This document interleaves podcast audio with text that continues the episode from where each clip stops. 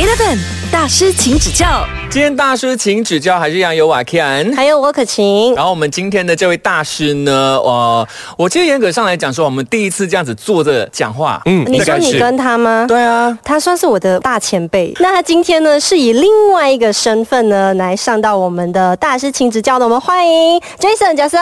Hello 所有 Eleven 的朋友，大家好呀！哎呦，这你第一次上来啊？真的是第一次上来。真的，对，前身的时候都没来过。而且这一次呢，就带着新书《你好贾》，我是贾森来的。然后你要不要跟大家说一下这一本书？这本书呢，就是我出道当主持人到现在的一个记录。那它本来呢，15呢是包含我当初播新闻的时候的那2年。那可是那个是在 MCO 之前的计划嘛。那因为 MCO 打乱了全世界人的计划，包括我这本书。所以现在呢，这个15呢，其实就是单纯的当主持人，广播主持人到现在的这个15年的一个记录。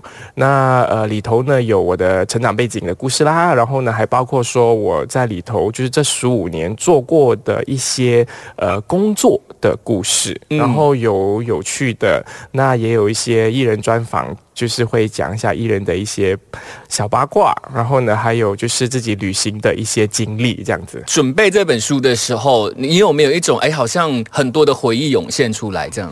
有尤其是我写家人的那一段的时候，因为有时候你工作很忙啊，或者是你出去工作之后，其实你跟家人相处的时间反而会变少。然后当你真的是去下笔写的时候，你要开始回想你们的相处的过程啊，点滴的时候，你就会想说，原来过去我的爸爸妈妈是很年轻的，那今天在看着他们的时候，你就觉得啊，原来他们都老了，然后他们的老了就是你也长大了这样子。要谢谢爸爸，因为爸爸以前呢，就是我们在很小的时候，他是属于那种很注重家庭日的昂哥，那我爸妈呢就是一个全力配合的安迪，所以变成说呢，爸爸那时候有一些好朋友，就是假日的时候都会带我们去玩啊。然后最夸张的一次就是放学，然后校服都还没换，一上车我看到我妈妈，我就说，你今天会穿到这样美吗？他讲我们要去云顶，你爸爸要去打 golf， 我说我还没有换校服，没有关系，你的衣服在车尾箱了。哇，就是这一种的情况。所以变成说，也因为有爸爸的重视的家庭日，所以你会有很多的这个素材可以把它变成今天书里面的内容这样子。你觉得是不是顶着公众人物这4个字，就好像一种压力，一种责任，就是说话是不是不能做自己啊，还是不是要顾前顾后的做自己？是可以分成有礼貌跟没礼貌的。就是如何有礼貌的做自己，就是你在说一句话的时候，可能他有很多方式去说，你就选择比较伤害度比较低的方式去说，但是他还是很直白的，可是他并不是没有礼貌的。比如说我今天说可晴，我说怎么你这样丑的，很 hurt， 对不对？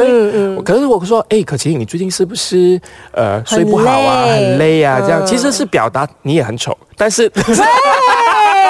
就多了一份关心。对，所以我觉得有礼貌跟没礼貌其实就是一线之差。那你直白的如何让人家觉得舒服，那非常的重要。那这个都是我觉得以前我可能不会这样，但是现在我会觉得可能人生多了一点点的历练，那它就会变成说，你知道这样子说话不对，你知道可以这样子说，那为何我们不用一个大家都比较舒服的方式说？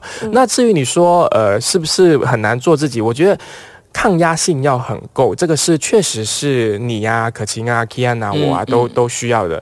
那我以前真的是会很在意，就是有人在网络上留言的。那我也觉得我某前辈哈，我的前辈他是删留言，这个我当时不苟同的，我就觉得不应该删留言啊，你这个有人不喜欢你，就会有人喜欢你，就有人不喜欢你嘛。但后期我觉得呢，不行，我还是学到他那一招，就是要删。Eleven 大师请指教。 Jason 贾森刚才呢就有讲到，如果在他的脸书上如果有留下一些比较恶意的谩骂或者是一些评语的话呢，他就会删。那为什么会想要删？因为以前都不会想要删的，不是吗？我的 page 是我的园地，我喜欢种什么菜，那应该是我开心嘛，对不对？今天你来我家这边便便了，我还要去清，又很臭，那我干嘛要辛苦自己呢？那我就删了，我就 block 你就好了，你就不要再来，你已经来者不善，我就有必要把你赶出去。可是如果你来，你是善意的批评说，Jason 你这样讲会不会太直接了一点，可能你会伤到某些人，那这个批评指教，那我就留下来。就好像你刚才讲的，有人喜欢，有人不喜欢，有人了解我们理解我们，有人是完全不理解，而且他也不想要去理解。对对对，所以这个是不是你出这一本书的一个本意？其实书名是我经纪人想的，因为呢我当初想了好多名字，就觉得自己比如你想到什么名字？那一场15年的恋爱，很好笑，对不对？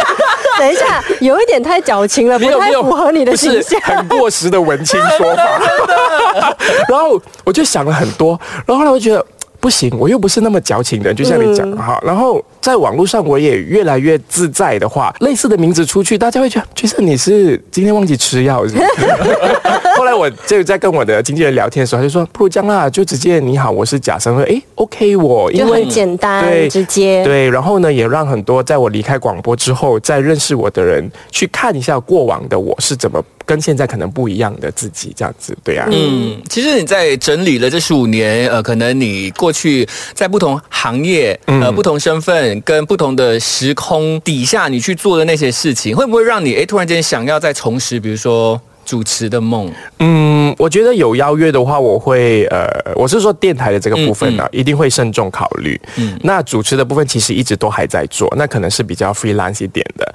那我觉得我现在享受很多不一样的身份，跟享受不一样的工作。那很多时候有人问我说：“Jason，你现在接工作的标准是什么？”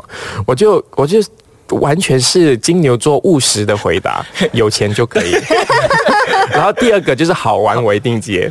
OK， 对。可是你现在在做的东西，应该就是你很喜欢的东西，就比如说，因为金牛座也是很爱吃美食，对对对。而且你有去了很多不同的地方、不同的餐厅去介绍美食这一些东西。对，我觉得吃的这个部分呢，真的是要很 discipline， 就是你吃了之后，你要很努力的运动，跟在你没有荧幕前的时候，你就要很刻苦的在吃其他东西，就是比如代餐呐、鸡胸肉啊，对啊，不吃、啊。所以那个大家看到说，Jason，这么你一直吃都不胖的时候，因为你没有看到我没有在荧幕前的时候是吃得多么的可怜。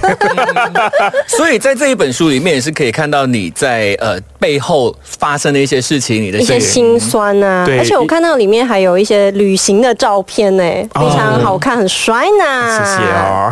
那就是看到你就是很喜欢旅游啊，甚至除了自己去旅行也有带团什么。那想要跟你聊聊看，就是关于旅行啊带给你的一些启发，或者是有没有对你人生造成一些什么改变？我们明天也聊聊这一点。Eleven 大师，请指教。吃喝玩乐啊，旅行啊，我就最喜欢啊。我是可晴，我是 Kian。今天还有另外一位非常爱周游列国的大师。我们今天的大师，请指教呢，就贾森。嗨，所有的朋友，你们好，我是 Jason 贾森。来旅行啊，每个人旅行的方式不一样的。有些人喜欢就是赶行程的，有些人喜欢很慢步调的那种深度旅游。很好奇贾森是哪一种？我是属于planning 型的，就是如果有朋友跟我出去玩基本上他们就可以当白痴。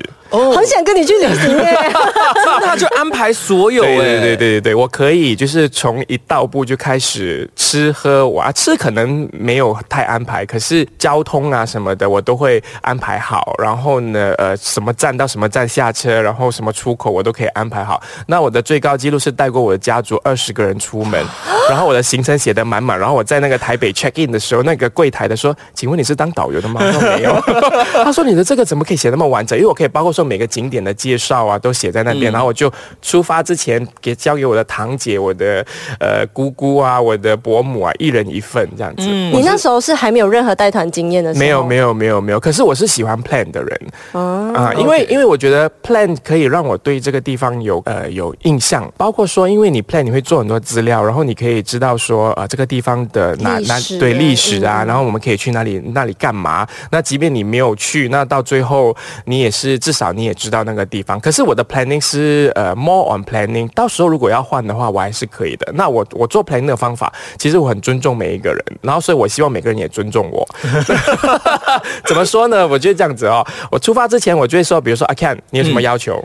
你要去哪里，然后可晴你要去哪里，我就把你们的要求全部放 slot into 那个 planning 里面。然后去到现场的时候，可能突然间可晴说，哎呀，我今天想要 shopping， 我不要去 cafe 了。OK， 好，那你就去，我们5点在那里吃晚餐，你来 meet 我们。不要问我怎样来哈，现在的 apps 很方便了，你自己离队的。我是属于很 flexible 的人，我不会说你今天不来啊。我会生气，没有，大家都是成年人哦。你要玩什么，每个人的喜好不一样。Plan 是一个 plan， 大家你要干嘛干嘛。当时我问你要干嘛，你没有提出来，到现场的时候我就不会发脾气，可是我会摆脸色。然后后面才来讲，哎呀，怎么你 plan 这个啊？这个听说不好吃的哦。对，这些旅伴也是要慎选。对，所以我不会跟不太熟的人出门。可是会不会跟熟人出门过后就真的不熟了？哦，我又还好的哦，我其实。还蛮能够迁就人的。那近年我又觉得说，哎，工作的关系，我因为在工作上我看到不一样的可晴，我可能看到不一样的 Kian。然后呢，我们出门的时候，我现在很能够接受跟陌生人出门旅游，所以我才会考虑说，哎，有旅行社找我的时候，就是当个带团啊，就是当个旅伴这样子啊，我也 OK。就是因为想法上有转变了，对 ，OK、嗯。那个转变就是从以前可能会不太能够去接受一些新的东西，没有尝试过的东西，到现在你看到很多不一样的人了之后，就开始觉得，哎，应该要敞开心来，因为你如果一直跟熟的人出去哦，那个火花会越来越少的，你会很闲了的。你会在一个框框里面，因为我知道你们要干嘛了啊，那我就觉得我很闲了。然后，可是如果你跟不一样的人出门的话，你会认识到新朋友，然后你会看到原来，哎，有的人是这样子看事情的，那有的人是这样子旅游的，有的人，我发现了，比如说我现在跟旅行团出门了，那就是20-30人嘛，那都是可能就是付钱来的，那有的人就是觉得哦，我是大爷，我付了钱，我要干嘛干嘛干嘛，有的人就是哦，我付钱就是。不想要想，那我就当个白痴就好。所以领队，我跟你讲什么，你就要解决我的问题，就是类似这一种。那我会看到哦，原来是不一样这样子的，那我就会想说啊、哦，我不能够做这样的人，提醒自己这样子。对。Eleven 大师，请指教。Jason，你去旅行的时候是比较倾向于喜欢看什么的人？去旅行会比较喜欢看建筑物，因为我觉得建筑物很有趣，不管是新的还是旧的哈。比如说像我去到布拉格的时候，我想那个 dancing house 很有趣，为什么可以盖成这样？然后可是你去到那个查理大桥的时候，你会发现，哎，查理大桥它是一个很古老的桥，可是它里头有些新的雕像是因为破坏了，然后重新雕上去。所以我觉得在不同的地方，你看到不同的建筑物，都会看到不一样的历史。像我之前去梵蒂冈的时候，我就发现，哎，梵蒂冈原来那么小，可是里头它的那个教堂却是全世界最大的。对，就是这些不一样的一些点吧。对啊，你自己最喜欢哪一个国家或是城市？这个问题其实很多人问，那我每次的回答其实都一样。我觉得每一个地方它有不一样的特色，那我会因为不一样的特色喜欢不一样的地方。比如说瑞士，我会喜欢它的山水。日本的话。可能我很喜欢京都，因为我觉得京都它的那个很古色古香。然后泰国的话，可能我很喜欢它好吃好买好逛。比如说在美国的话，你会觉得我很喜欢它，因为它什么东西都很大，你连叫一份牛排也很大，你去买一包那个薯片也很大，可以吃饱饱。哎，我跟你说，我没有看过一包那么大包的薯片，多大？它是。OK， 我现在我不开名字了哈，那个乐字品牌的那个薯片，它很大包的那个不是很大嘛，对不对？那种家庭装吗？对，它家庭装一般的大包的就已经很大，我们这边卖的那个最大包的那个，可是在美国它是4包的分量最大包。你就是可以一群人在那边看着足球比赛，就是一边吃它。对啊，我去美国的时候，我都觉得我是瘦的，真的。哎，我记得那时候我在美国的时候，好像你也在。对啊，我们原本就讲是前后脚这样子嘛。是。然后我那时候呢，是我最胖的时候，你知道吗？然后我去到时候，我讲说，原来我也没有那么胖。很开心哦。然后我去买衣服的时候，就是剩下很大的 size， 我就心想美国人不是很大只的吗？做梦那个衣服剩这样多大 size？ 就像我刚才讲的是，你会看到不一样的世界。就是眼界真的会开阔。